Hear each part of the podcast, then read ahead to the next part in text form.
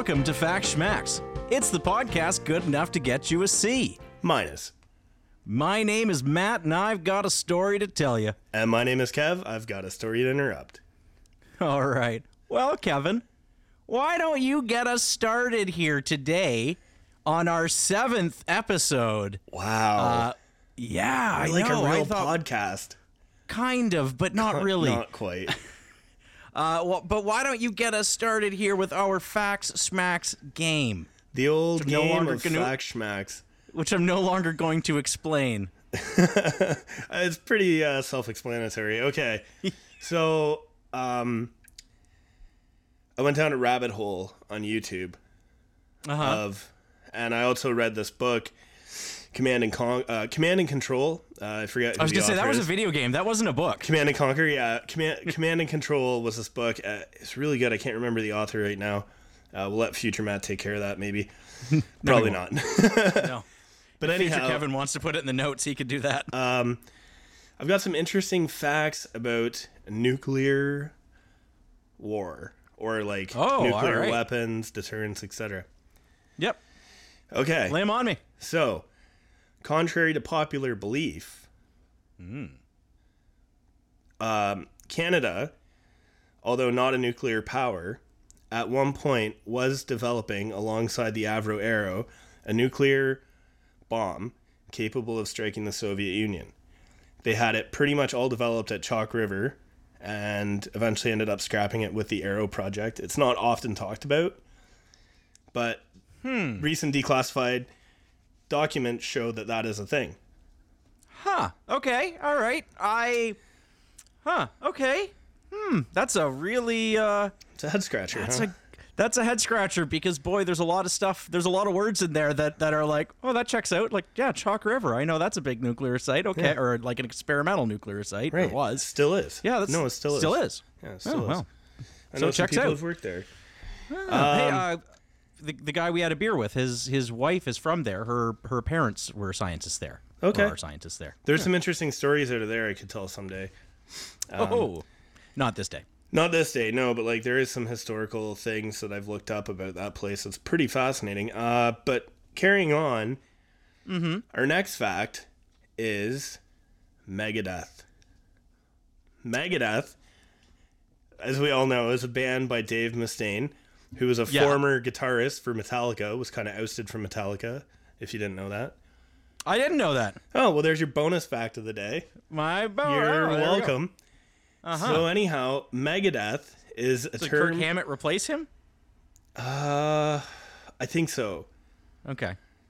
But Megadeth was a term originally coined by the Rand Corporation to, um, when they were talking about uh, potential casualties, they would Yeah. give them in terms of megadeaths. A megadeath being a million deaths. Okay, that I believe a thousand percent. Even though I've never heard of it, that just checks. So that so checks out. Okay, and then um, So if that's the if that's the one that you made up, I'm gonna be so impressed. And then uh, my last fact or schmack, we don't know at this point, is the uh, B 2 stealth bomber can carry up to 16 nuclear bombs with a yield 75 times that of Hiroshima. Hmm. Like, that's a lot. that is a lot.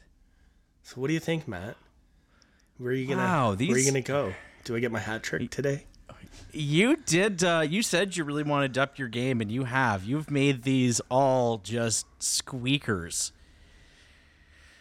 I'm pretty proud of myself. I'm not gonna lie. This is basically the only achievement I've had in middle age. So if it's so, here's where I'm at. If the the Megadeth one I've never heard of, so that totally like like I said, I'd be so impressed if you made that up. I would. I would yeah. There's like, layers to des- that one, eh?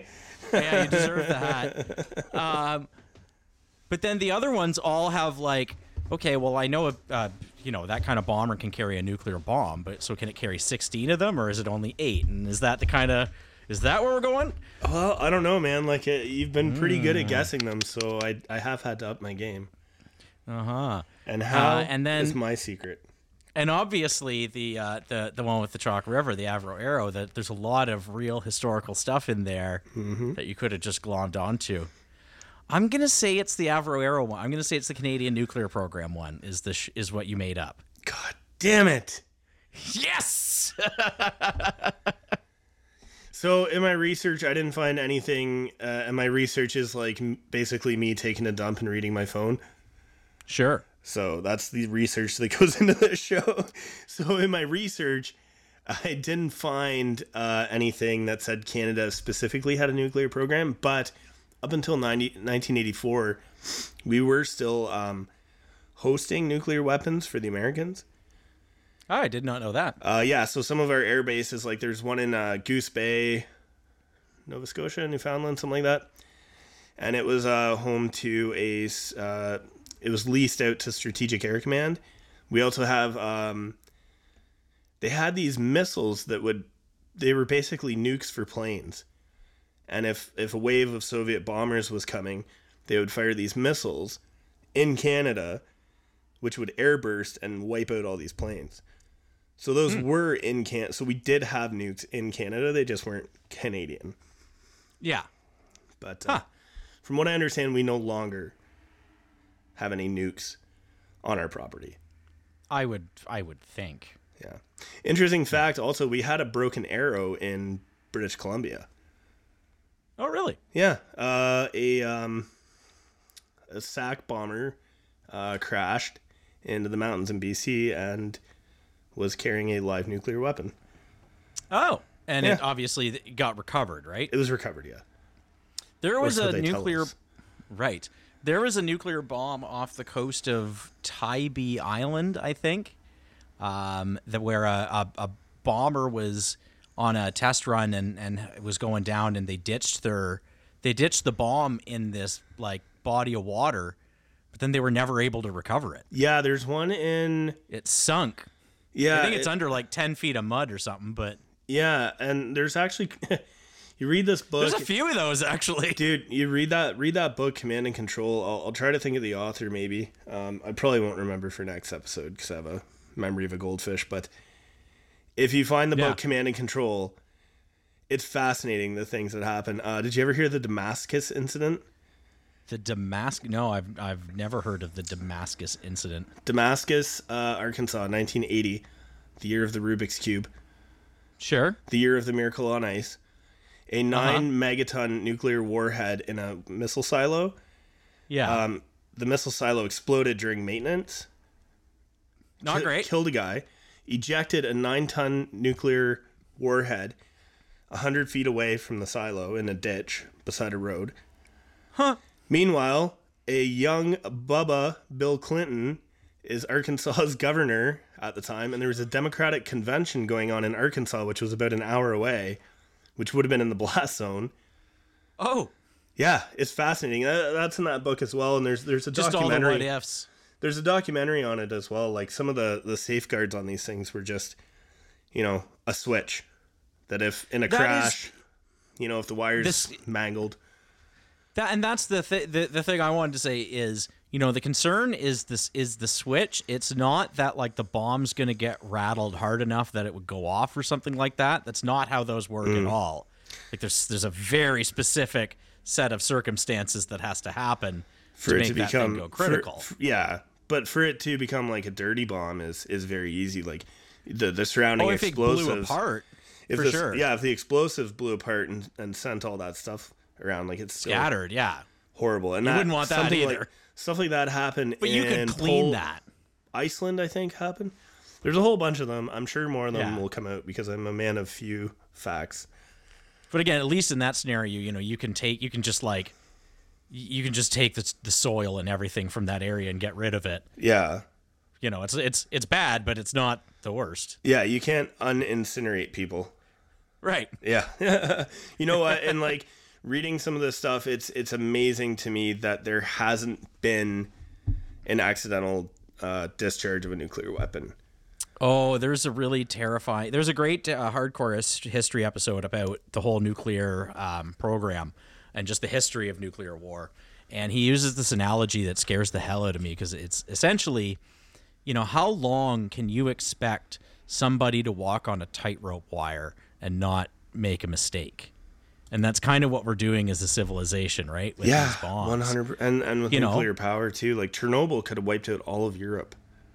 But nu- well, at least nuclear power is getting safer and safer. The, the problem with nuclear power is we've got old reactors. We need to build new reactors Oh, they're so that expensive. are safer.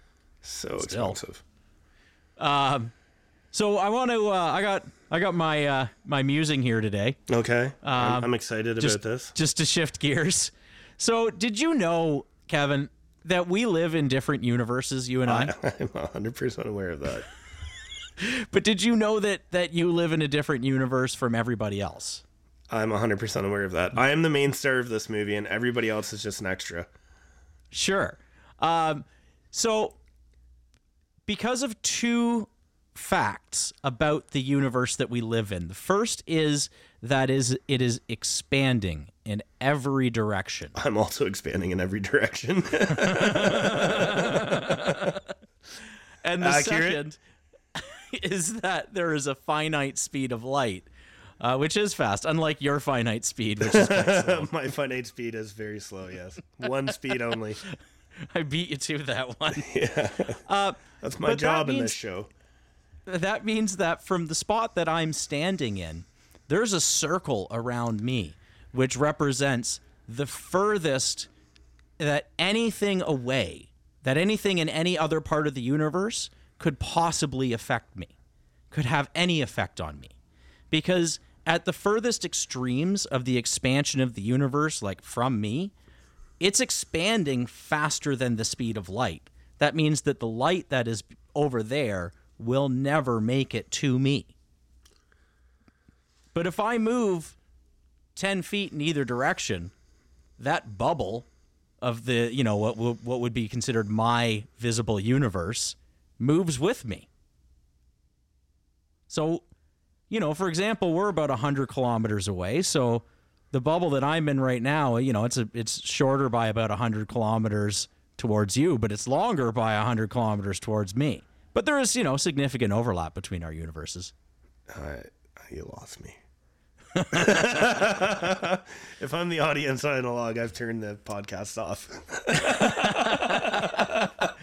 So think of this. Think of the speed of light as the speed of causality. Nothing goes faster than the speed of light. Not What gravity, not light.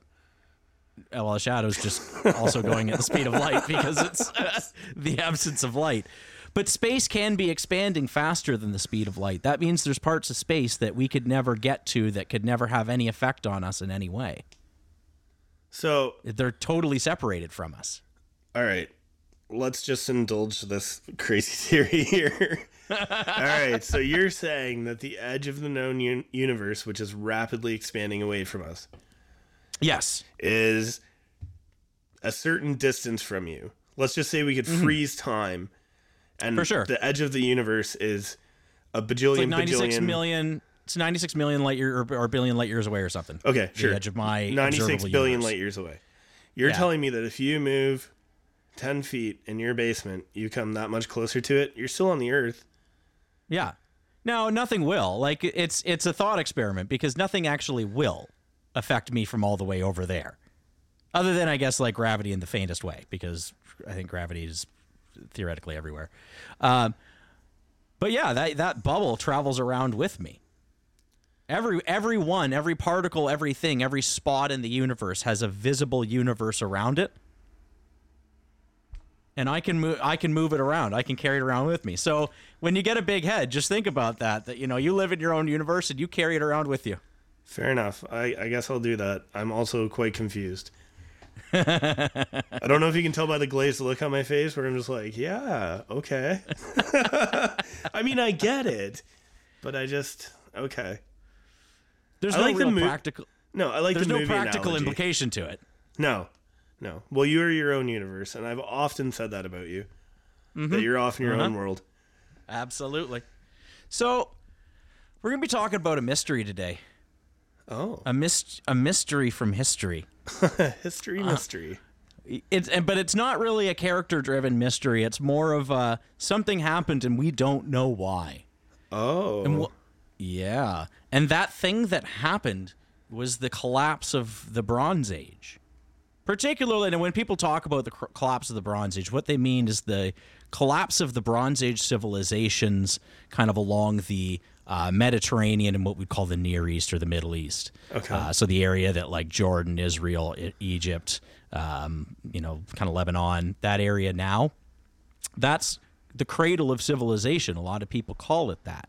Right. The reason, yeah, the reason we call it the cradle of civilization because right around the year 3300 BCE, That's Uh, going place- way back. way back, we're talking way like when the, back. we're talking like the, the time the pyramids were built. Uh, Right. We this is the you know the earliest traces of of real civilization that we have. Um, a place called Sumeria figured out how to take 90% copper and 10% tin and melt them together, and you get this thing called bronze. Right. And bronze was a super big deal once they figured out how to make bronze. Um, bronze uh, is a lot stronger than the copper or, or you know stone or whatever they had been using before. It's a lot easier to kind of work with, but it, it is, um, you know, as a result, you get better weapons and you get better tools. Right. And better weapons and better tools means better soldiers. You're better at both defending yourself, but you're also better at going on the offense. But it also means much, much better crop yields. And that becomes important because all of a sudden, you know, where it used to be that everybody kind of had to work at getting the food situation under control, maybe all of a sudden I can have a farm and instead of just being able to feed my family, I can feed six other families. Well, what do they do? They get to go off and they get to kind of specialize in something. Maybe some guy goes and gets really good at building something, or some other guy goes and gets really good at uh, like forging weapons, for example. Maybe some other guy goes and he gets really good at using those weapons, etc., etc. It allows for specializations uh, in in you know your average citizenry. It's kind of the birth of artisanry uh, in a lot of ways. So this also uh, allows cities to get very, very big. Uh, whereas before, you know, a city might have been a village of maybe a couple hundred people at the most. Now you have cities of like ten, tens of thousands of people, uh, which is pretty impressive when you think all the way back then, right? Yeah. For sure. Absolutely. We think of like Egypt right now as like a really, really dry place, but back in the day, the Nile River was very, very good for farming. It was a very, very lush uh, farmland. So, you know, Egypt, for example, they were really good at making food. And this uh, Sumeria place had all this uh, bronze. So Egypt could trade their food for bronze. Isn't that cool? Isn't that well? That's what you would do. That's what you would do, but nobody had really been doing that before.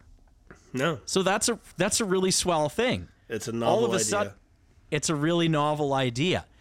Um, but one problem with with doing that sort of thing, with having any sort of trade, is like let's say me and you, you know, we're we're gonna agree. I'm gonna give you um, three matchsticks, and you're gonna deliver to me um, two goats because I'm a really Whoa. shrewd Whoa! shrewd negotiator. Wait a minute. Hold on. I want at least four matchsticks for two goats. Okay. All right, four matchsticks. I'm not an So I- idiot. Yeah. so I dutifully, you know, show up with my four matchsticks, and you show up and you've got one goat, and I go, "Well, what's the deal, man? I, we had we had an agreement." And you're like, "No, I never said that. I only said I'd bring one goat." So, and you're usually not bringing themselves, usually shipping this stuff, right? So you got to have some sort of system of maybe like solidifying an agreement, some way to kind of set it in stone. So they invite or invent this thing called writing, where they can, um, you know, write down contracts and stuff. A lot of really cool things happen because we invent bronze. Do you, do you think that the first thing written was a contract, or do you think it was like a Pharaoh was here? No, it was like probably a contract f- for sure. No. Money rules everything and always Uh. has. Pardon me. But along with trade, um, you also get um, things like foreign policy because now these different cities have to deal with each other in ways that aren't just, you know, I'm going to go over there and bash you in the head. Now all of a sudden it's like, oh, well, you got that thing and I got this thing. So, you know, we're going to have to kind of be nice to each other and maybe I don't know, we should do some marriages or or something to kind of solidify bonds. So all of the writing that comes out of this period that we're talking about is all like government decrees and contracts and stuff because they just didn't they didn't write like the Greeks would later do. So we're not going to have unfortunately a lot of characters in this story because people didn't really write about characters. Can or, we make some up? that way? Um, yeah, sure. Yeah, we, Okay. we will get That's all some we need. opportunity. Yeah, we will get some opportunities to name some people down the line here. Okay, that's all I want. Can I name? s- Can but- I name them? Yeah, Okay. Absolutely, yes. You will have full naming duty. Alright. Um, specifically, a trade route starts between Sumeria and Egypt, like I said, for this food, um, food and gold. Egypt had a lot of gold too, and people have always loved that gold. Yeah, it's all about that gold. It's all about that gold. I don't really get the gold thing. So they were trading food and gold for bronze, but along the route, that, yeah, it was good for them because it let them get better at making food and mining gold, right? Because they got all that bronze. All about that Um, so- bronze. And then along the way from uh, Sumeria to Egypt, kind of along the coast of the Mediterranean, there developed all of these like smaller kingdoms that became these like trading middlemen, and they kind of grew into like bigger empires. Um, yeah. So really, what we've got here: first development of trade, diplomacy, contracts, the written war. Um, what also happens is uh, the really the first formal wars that we ever are aware of happen in this time Like period. where there's a declaration. there's you know yeah there's a declaration and we go over there and like cities are captured territory is captured for what you know we think is really the first time that we're aware at least you know we know it's the first time we're aware of but the first time that people really organized in a way to do this not just like you know we've been displaced so we're going to move into this territory but like you have stuff and we want that stuff we're going to go over there and get that stuff Right. you know, war is conquest was really this is kind of the birth of that. Um, the first empires that we're aware of also come out of this period again because I've got one city, but I'd be a lot more productive if I had two cities and then three cities and four cities, cities You know, and so on. I'm not gonna lie to you. You really are making me want to go play Civilization Six right now. Yeah, so you know, like, yeah, the, the, we're in the very, very early stages of uh, Yeah. of of Civ Six. Oh God, I love Civ Six. Um, this is also uh, uh, where we get the kind of archetype of barbarians from you know a place we don't really have our eye on, just coming out of nowhere and and totally taking over. There's a lot of kind of instances of that. You know, I think there's a tendency. Um, everyone who's not who's not you is a barbarian, right? yeah, fair enough. And I still, to this day, feel that way. Right. Yeah. I know. Like I'm driving along, someone pulls out in front of me, and like, you goddamn barbarian. Yeah. Uh, this is when the sacking of Troy happens. Oh, that hurts. So, yeah, yeah. yeah. Troy- You, just, you love. s- I love making uh, dick punch jokes.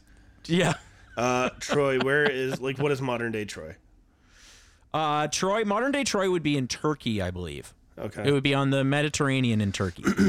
Is it Istanbul, which was once Constantinople? oh, I don't think so.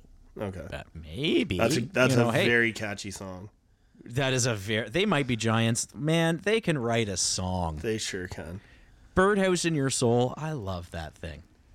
Um, so what I've just done is condense about two thousand years of history uh, into about I don't know, ten minutes of me yammering there. Yeah, that's what we do the- on this show. yeah. That's our But by the year 1350, I'm just going to give you the state of you know the known world at this point. Okay. Large empires are controlling most of the te- territory, uh, and the territory that we're talking, like I said, it's like the Mediterranean, Turkey, uh, Lebanon. You know that kind of around the, the kind of crest of the Mediterranean into Egypt. That's kind, and then just a little bit inland from there. That's kind of where everything is. So everything was controlled by Um, and like then some part of big Greece. players. Big That's players, so crazy. and here they That's are. so different from today. Wow. Very Oh, fascinating know. indeed. I know, and uh, yeah, How the world has changed. how the world has changed. There's an old line. I, I don't know who said it, but history doesn't repeat, but it sure does rhyme. Fair. There's going to be a lot of that kind of here. But they are the Hittites, the Mitanni, Egypt, and the Mycenaeans. The Mycenaeans are the Proto Greeks, so they're the people who go and and take care of uh, Troy, which probably would have been part of the Hittite Empire at that point. Um, the Hittites are kind of north; they're the biggest empire. The Mitanni are a little bit south from them. The Mitanni um, join up with Egypt on one side. Um, or join up with yeah, join up with Egypt, and then the Mycenaeans are, are over on the islands in, in Greece. The Mycenaeans are great sailors. That this is what I'm describing now is where things are kind of at their civilizational high point. At this time, there's a lot of intermarriage that has happened between these groups of people. There's a lot of trade. They trade with each other very, very frequently. When they communicate with each other in the writing that we do have from them, um, they talk of each other in like familial tones, like father and son and you know brother. That's you know they they were obviously very, very, very connected. Okay. Did So- they ever just be like, "Yo, bro, I need five goats. I'll give you a bronze hammer for it." Absolutely. That's All like right. ninety percent of what we have written down from them. It's just trade contracts. So, hey, bro, And then decrees. what's up, pops? Um, so, just as a short aside here, when I talk about them being a civilizational high point, in our modern life, we tend to really fancy the idea that things only ever go up as terms of like our level of civilization because we've been on a pretty solid trajectory in the West here for the past oh a thousand years or so, really, without any major step backs. But step backs happen all the time if you look at history. Right. People kind of. There used to be an old analogy which was uh, wooden shoes on the way up and silk slippers on the way down. You know, you would uh, you'd have to fight and kind of raise the level of your civilization, and then you'd get comfortable, and some other younger, tougher empire would come and take you down. But even like large scale setbacks of like an entire area um, in terms of a level of, you know, your level of sophistication and technology, that happens. That happened in the Dark Ages. Uh, you know, people in Europe used to know how to build aqueducts and then they didn't. Right. You know, when, t- when times get tough, people focus on the things that really matter.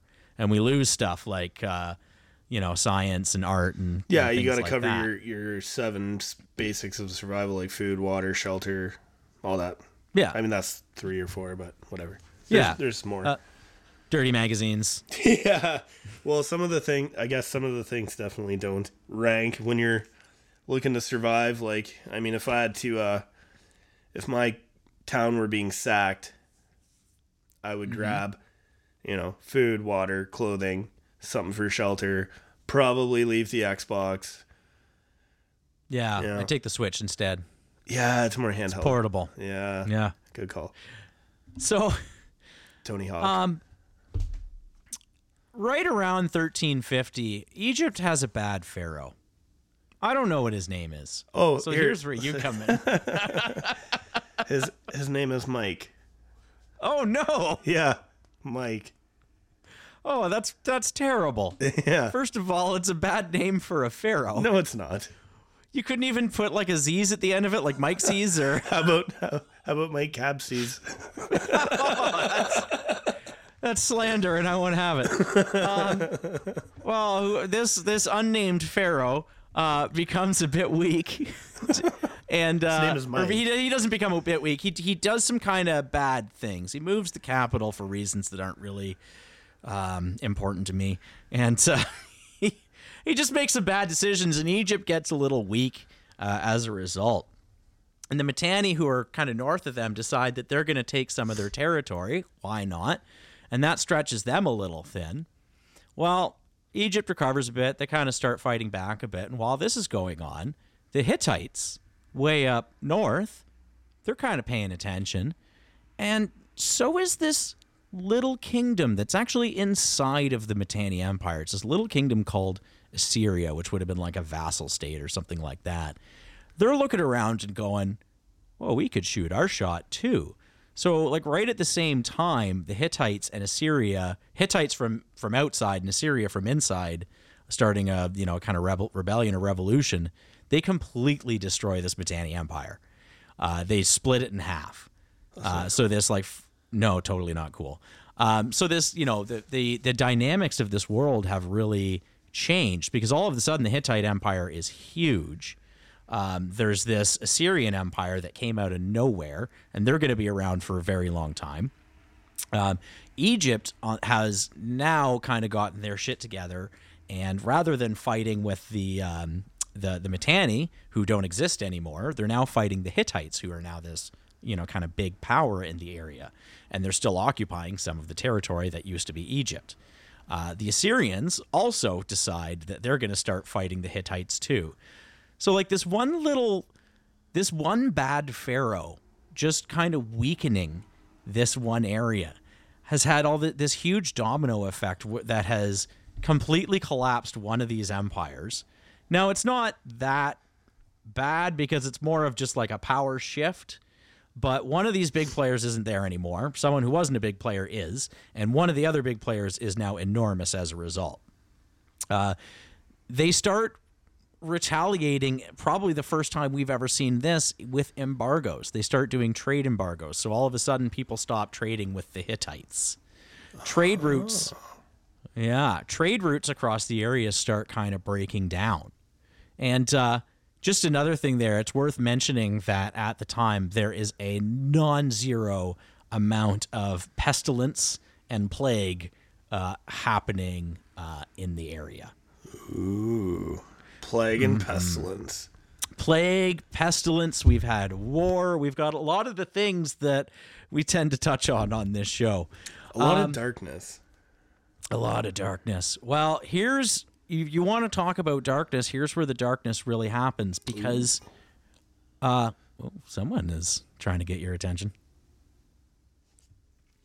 Was that a, no, was that a honk? Oh, uh, maybe. I'm pretty popular. So people Yeah, drive you by and honk at my house a lot. People love It's you. Um, within 50 years, the Hittite and Mycenaean empires just completely disappear. They're just gone. Adios, There's no- muchachos. Yeah, and there's no real writing. There's a couple messages that they found that were like kind of pleas for help that went out of a couple of Hittite cities. The Mycenaeans are just gone. Um, So they just The like one- disappeared or were taken over or what's the deal here? I want details. well, the, this I told show you, is all about details. this is a great thing for this show because there are no details. We don't know, Why not? man. Well, There's so, no writing, but there was writing. I'm confused. so there was two messages that went out, and they talked about these sea peoples. Oh, like uh-huh. mermaids or m- No, no. No, no. No. but a good okay, but a good opportunity to ask. Um, Were there mermaids? You know, it, Were you they know, from but if- Aquarius? if- no, let me fucking finish here, buddy. God damn it. If, right. if there were mermaids, which is a more horrifying combo? Female bottom and fish top, or or female top and fish bottom? Okay, well, If you had to do the deed, I mean, I can't answer this. because I. I want both.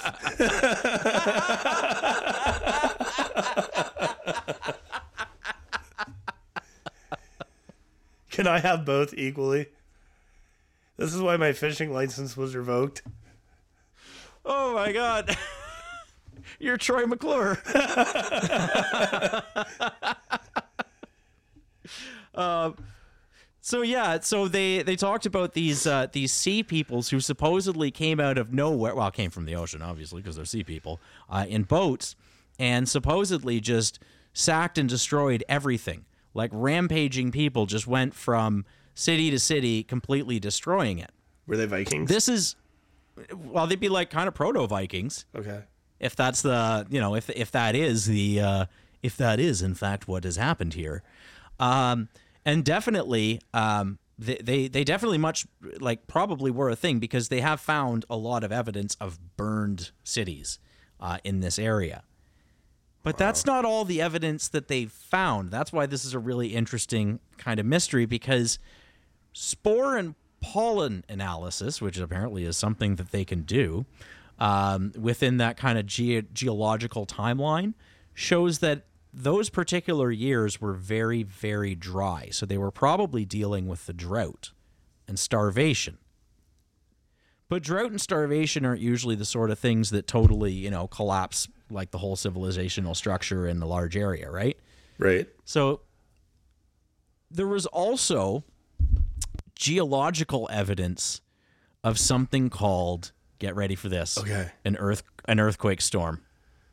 What? An Yeah. earthquake storm. An earthquake storm, That is which is so badass.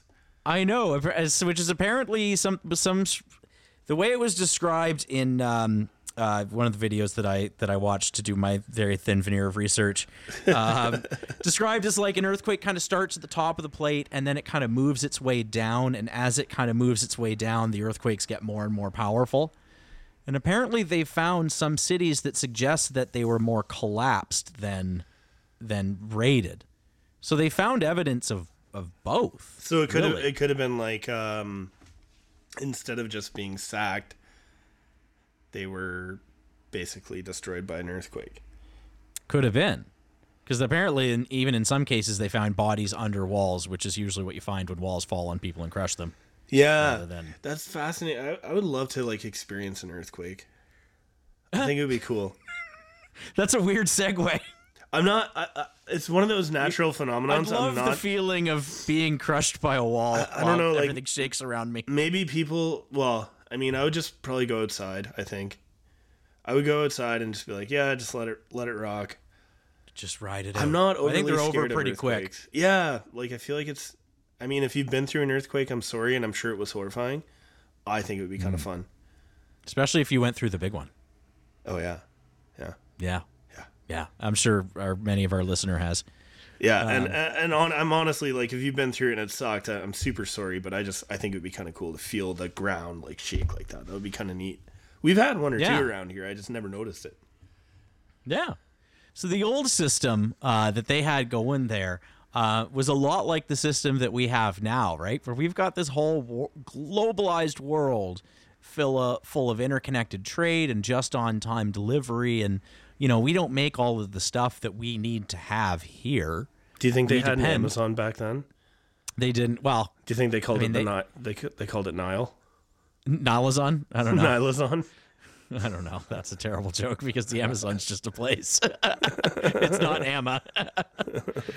uh, but yeah, so they they had kind of a similar thing going, and one theory that's a little terrifying is that they experienced something called systems collapse, where Like shipping crisis? kinda. Uh, where one one element of this interconnected society you know it could have been all these wars they were having could have been famine could have been earthquakes could have been a number of these things kind of de- destabilizes the whole ship. And uh, you know the whole thing just collapses uh, uh, under its own weight. Maybe these sea people you know rather than being yeah the mermans um, rather than being you know people from from way over you know thither maybe they're actually closer to hither. Maybe they were maybe that's you know more of like a revolution or you know people who were starving you know going on a rampage or something than uh you know an act of pillaging or, or something like that Well, it's funny, like they say, um, you speak about supply chain and all that stuff, and, and people who are starving doing desperate things.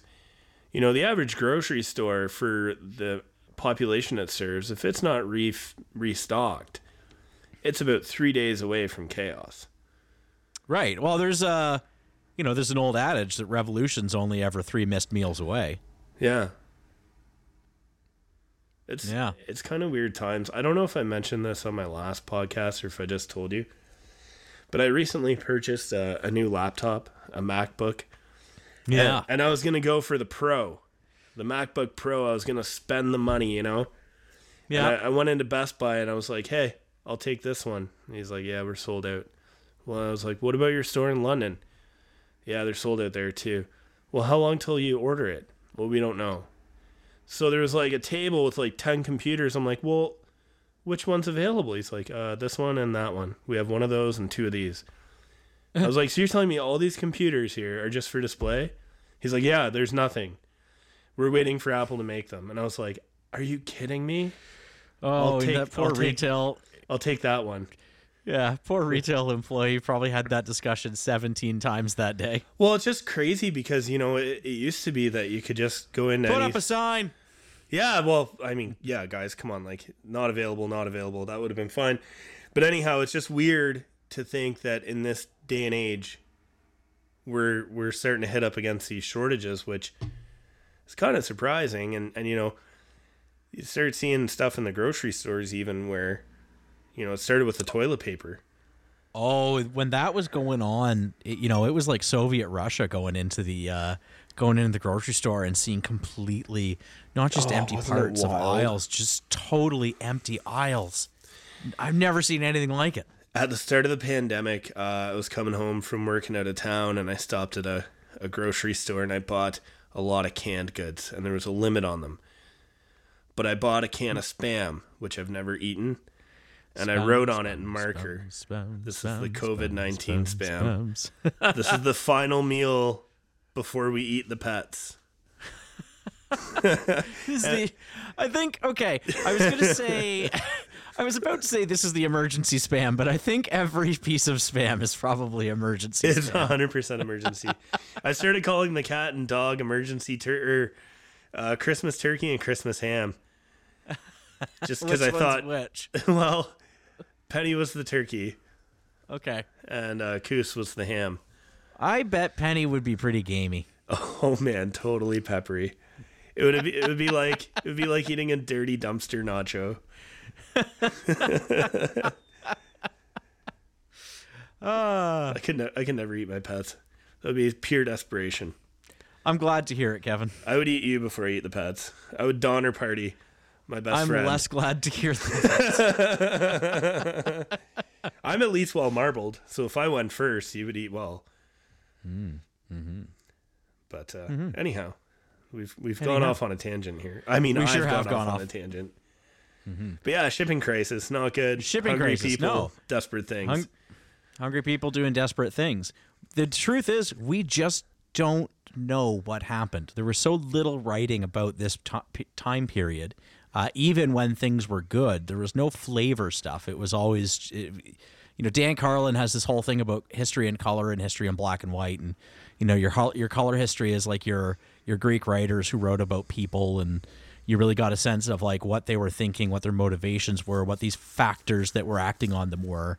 But then you get this really black and white history from this day and age that's very, you know, there's no details. It's just, you know, decrees and contracts and there's no there's no real writing about specific people. Like there are examples of it, but it's just so few and far between. right. Uh, yeah. You wouldn't There's no think to like- capture the minutia of life back then. Like now we have all these blogs where people are writing about all their whatever, right? I mean, going back, if you can pull this stuff up a thousand years from now is going to be a clear Really view, enlightening. really Yeah. enlightening of what our daily lives were like where you didn't know have that. Yeah, you know what's an interesting uh, an interesting example of that in terms of like you know there's a history of of even just having ideas, right? One of the ideas that people didn't have for a long time is that oh, people forget things or people don't know what things look like way in the future. So if we don't write them down now, you know, this knowledge might not make it just passed down. One of the things that we don't as a modern society really know what it looked like is ancient warfare. Like we've got all sorts of ideas of what it might have looked like, but really when you had two massive groups of people running into each other, what happened? Did they just stop in front of each other and have like the front line is just fighting other people on the front line and they're like shoving each other into them? Did they stop short of that? And was there battles going on like between these armies? Uh, like in this kind of middle ground? Did they kind of run through each other and did everybody kind of square up? Like we don't know. It's like because- Braveheart. yeah, we don't know because nobody wrote about it. Nobody wrote about what the actual mechanics of battle looked like because to them it was probably so self evident. But 2,000 years later, we have no idea. I, I think the test would be to just like get a bunch of volunteers with like uh, some Nerf swords and stuff, It's just see and what just, happens and naturally. just see what happens naturally. Yeah, like be like just have them run at each. I mean, you don't have the fear of death, I suppose, but this has gone into a full fledged tangent, but there's there's um you know stuff coming out of uh, the World Wars. Almost nobody got bayoneted in the World Wars. People's refused to do it. Uh, people just didn't. People didn't want to be the bayonetee, and people did not want to be the bayoneter either.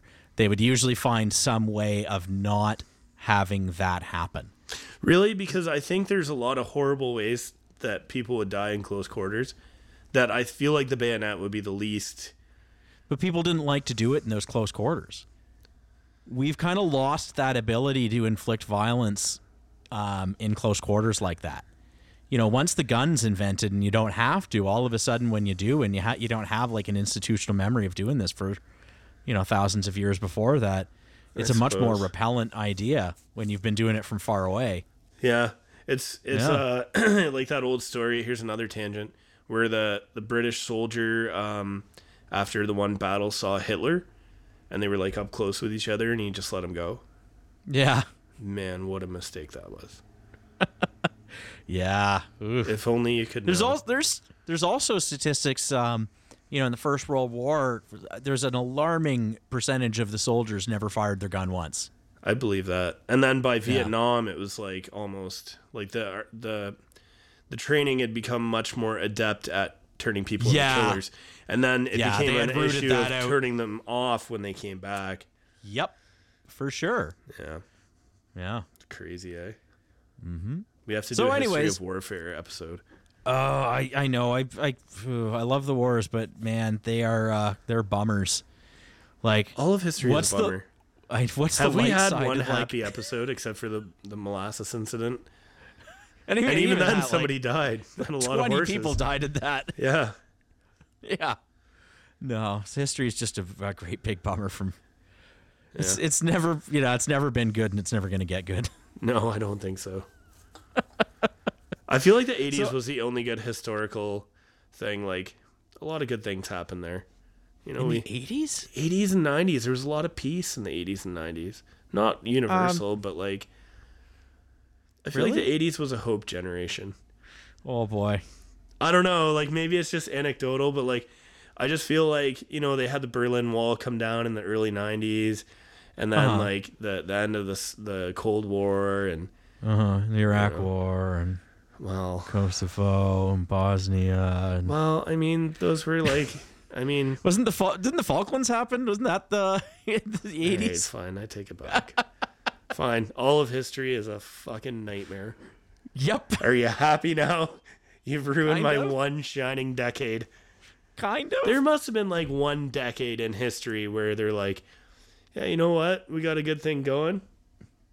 Yeah. Oh, there's times like the um the first two centuries, um like you know from like 100 to from like 60 to 100 AD or 200 AD in Rome is known as like a golden time of civilization. If you were there and living in that city, you had things better than almost anybody else. Even right at the end of the Bronze Age, people in that era had things really really good. It must have been absolutely stunning to go from a civilizational high to go in like 50 years to where every major city you can think of has been destroyed. You know, the one thing I, I forgot to mention is even the empires that made it out of this period, they were really weakened. Um, Assyria never really recovered. Egypt never was was never as powerful as they were at that time. That was the the high point for them. It was just a continuous decline after that. And we have no idea. Like maybe No earthquakes, idea. maybe mermaids. Maybe all of it. Right? Right. We don't know. Weird. So wild. Yeah. You'd think when something that massive happens, Yeah, there'd be at least some kind of lore passed down, right? right? If if the U.S. and uh, and Britain just got wiped off the map in 50 years, we would certainly know how it happened. You would think. You would think. You would hope. Yeah. Well, are you going to take us home? Oh, so that's it, huh? That's it. Yeah. I- That's the we don't know. shebang, is it? We don't know. Uh, I guess the one other thing I would add is, you know, the, the obviously the Iron Age follows the Bronze Age. You know, there's that three stage. Uh, you got the Stone Age, the the Bronze Age, the Iron Age. this set civilization back so far. Do you know when the Iron Age like really kicks off? So this the, everything comes crumbling down here 1150 BC. Okay. How long do you think it is until we hit like an Iron Age where things are starting to really pick back up? I'm going to say we're in the 80s. No, oh God, no. 80s. No, no, God, no. No? No, it's like 300 years until things pick back up. That's a long time, man. that's a long time, right? That's Yeah. several generations. Yeah. That's the entire history of the U.S. fits inside this period where, Things are just Um, kind of dark and yeah, and we just we don't even know what was going on because nobody like people just didn't people stopped writing stuff down because what the hell are you going to write down? I'm starving. I'm was, starving. Was there I'm any starving. like art artwork that survived from then? Oh yeah, pots, a lot of pottery, tons, absolutely tons. Uh, and even like, the, and that's another thing is the sophistication of the pottery went way down. Okay. Uh, that's another reason, you know, way we can see that like just the level of civilization just got reset. Um, interesting that you say that. Is I was having a toss up between two closing facts from my research for the Fact Schmacks game. Okay. So this is a good segue to one of those facts. So you actually get a bonus Kev's closing fact today. Um, Okay. Did you know that detecting cesium 137 and I, I'm pretty sure it's thorium is used as a relatively reliable method of detecting art fraud because those two elements did not exist prior to the detonation and the breaking of the atom. So until Huh, okay, until yeah. we blew up the bombs and split the atom, those There was two no things, cesium- there was no cesium. Because their half life is so the- short. I don't Like know. their half life is short enough that I don't know what the Um, half life is for it. I feel like cesium is actually will be a lot shorter than four billion years, right? well, yeah, but I feel like it's pretty long still. I'm gonna I'm going to do an episode one day where we talk about uh, Nuclear? some nuclear stuff because I, it fascinates me. Oh yeah, I'm totally down. Um, fascinates me. I have a half decent understanding of it. Like we should coordinate it because I, I want to do an ep- episode on Al Einstein. So like those two things are very, you know, Yeah, he uh, related. God, we could. All right, let's save it for the show. I don't want to go on Yeah. another tangent here at the end. All right, so Kev's closing fact here. Now that all our technical difficulties um, are past, um, for the listeners, we've had some internet outages. Um, but anyhow, Kev's closing fact today. So, uh, in my research um, to do the uh, Fact Schmacks game, I came across something kind of neat, and it's a bit of a mystery, which kind of ties into our whole mystery episode here. Very, Oh. very Scooby Doo and Shaggy too. I love a mystery. I love a good mystery. Uh, so, in the over 2,000 plus nuclear test detonations, only one has an unknown nationality. No nation has taken credit for detonation of a three kiloton bomb in the Indian Ocean in 1979. This is called the- this is called the Vela incident. And it looks like I think it was like September I think I think the date I read was September 22nd, 1979. They detected um, all the telltale signs of a nuclear explosion with nobody taking credit of it for it. Yeah, A small chain of islands, I think is it's the Indian Ocean. right. It's uh, north of uh, Australia, right?